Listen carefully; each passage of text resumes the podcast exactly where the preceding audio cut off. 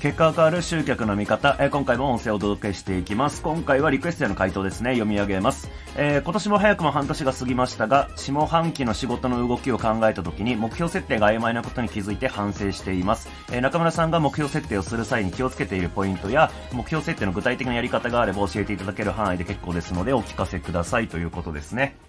えー、目標設定について、えー、まあ、あんまり僕は目標設定ってそんな細かくやってるタイプじゃないので、まあ、そんなに偉そうなことは語れることはないんですけれども、まあ、それでもまあ僕は気をつけてることだったりとかっていうのはあるんで、えー、っと、その話をちょっとしていこうかなっていうふうに思います。で、えー、まずですね、その目標を立てるっていうふうに考えたときに、僕が個人的に重要だと思っているのはまず二つです、このフェーズで。何かっていうと、えー、秩序ある意思決定ができているかどうかっていうのと、その上で不確実性をちゃんと受け入れられるかっていう、こういうまず目標の立て方が必要だと思ってるんですね。ま、どういうことかっていうと、まあ、まずその何かをこう、やっていくと、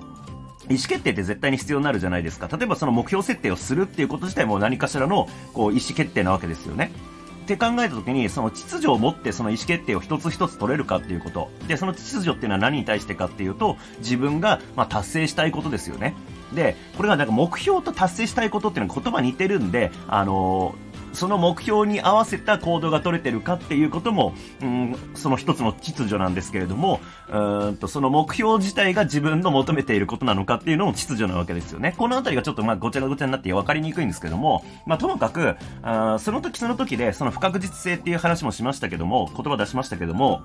まあ、結局僕たちもみんなが経験したようにコロナみたいなことが起きたりして、まあ、思うようにいかないことなんて、まあ、あれはちょっとでかすぎる、あのー、ハプニングでしたけども、まあ、細々ありますよね。うん、なんか思ってた、こう、タイミングで仕事がこう取り組めなかったとか、えー、なんか急遽入ってきちゃった仕事によって他の仕事が押すとかっていうことがあったりするわけじゃないですか。だからそういう時に、まあ、不確実性っていうのは絶対に起きるんで、あの、完璧な目標を立てようとすると、まあ、それもまたうまくいかないよねっていうこと。だからまあ何かこう不測の事態が起きた時に、じゃあそれをどう判断するか、どこから手つけるかとかっていう時に、じゃあ秩序を持って、うん、この方向性でやるんだからこうだよねっていうふうに考えなきゃいけないよねっていう、まずその全体の条件としてっていうか、その前提として、秩序持って意思決定をするっていうこと。そして、それをする上で、まあ、不確実性って絶対現れるから、そのバッファーを持ってね、考えなきゃいけないよねっていうのが前提の話です。で、まあ、その上でじゃあ目標とかを設定するとき、うん、どうするかってことなんですけども、うん、このあたりはね、ちょっとあれなんですけども、僕は基本的には、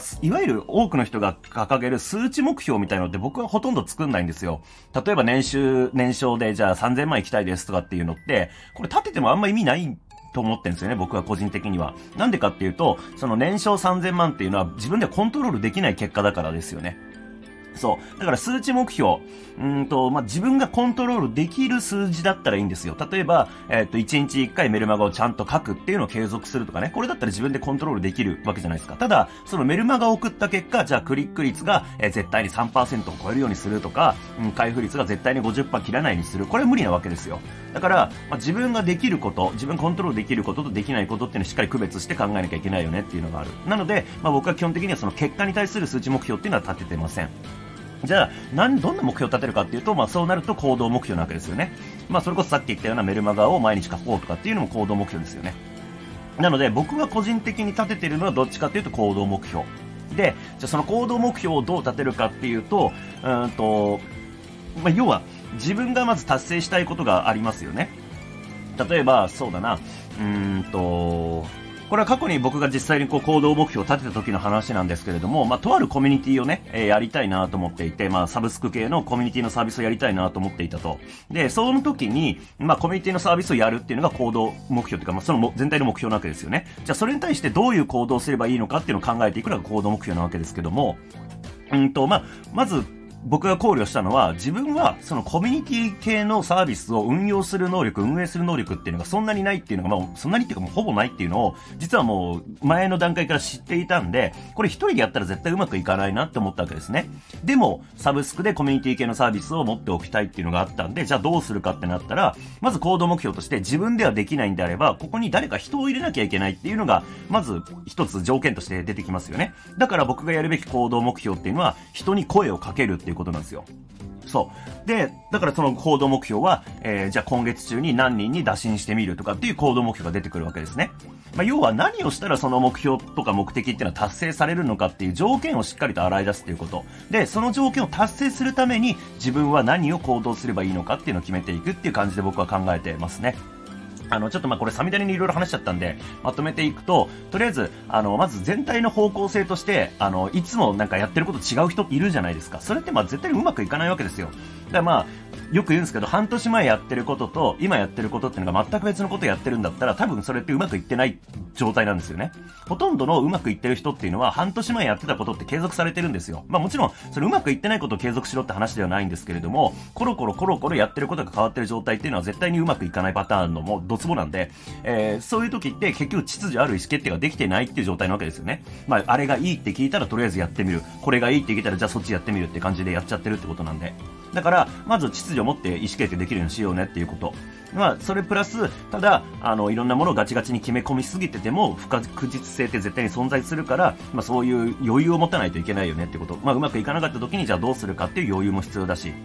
まあ、そういうのを考慮しなきゃいけないよねっていうのがあって、で、それとは別の問題として、じゃあ、あの、具体的にどういう目標を立てていくかっていう時に、僕自身は数値目標はほぼ立ててないっていう感じです。数値目標ではなくて、行動目標を立てるっていう感じ。で、その行動目標を立てる時には、えー、何をしたら自分の、その、得たいと思っているものが得られるのか、その条件付けをまずしっかりと決めておいて、じゃあその条件を一つずつ達成するためには、行動レベルで何をしたらこの条件っていうのは達成されるっていうふうに定義できるのかっていうのを考える。で、その行動を粛々とやっていくっていう感じですかね。うん、まあコントロールできないことにこうね、あの、気配っても仕方ないわけじゃないですか。だから確実に自分の力で自分の、まあ裁量の中でできるようなことに目を配ってね、まあ気を配ってやっていくっていうのがまあいいんじゃないかなっていうふうに思っています。えー、まあでもぶっちゃけ最初に言いましたけど、目標設定僕雑なんで、あの、そんなにこう、僕に聞かれてもという部分であります。なんかもっとね、目標設定とか行動促進とかね、そういう得意なコーチとかにね、話聞いたらもっといい話聞けるかなというところではあります。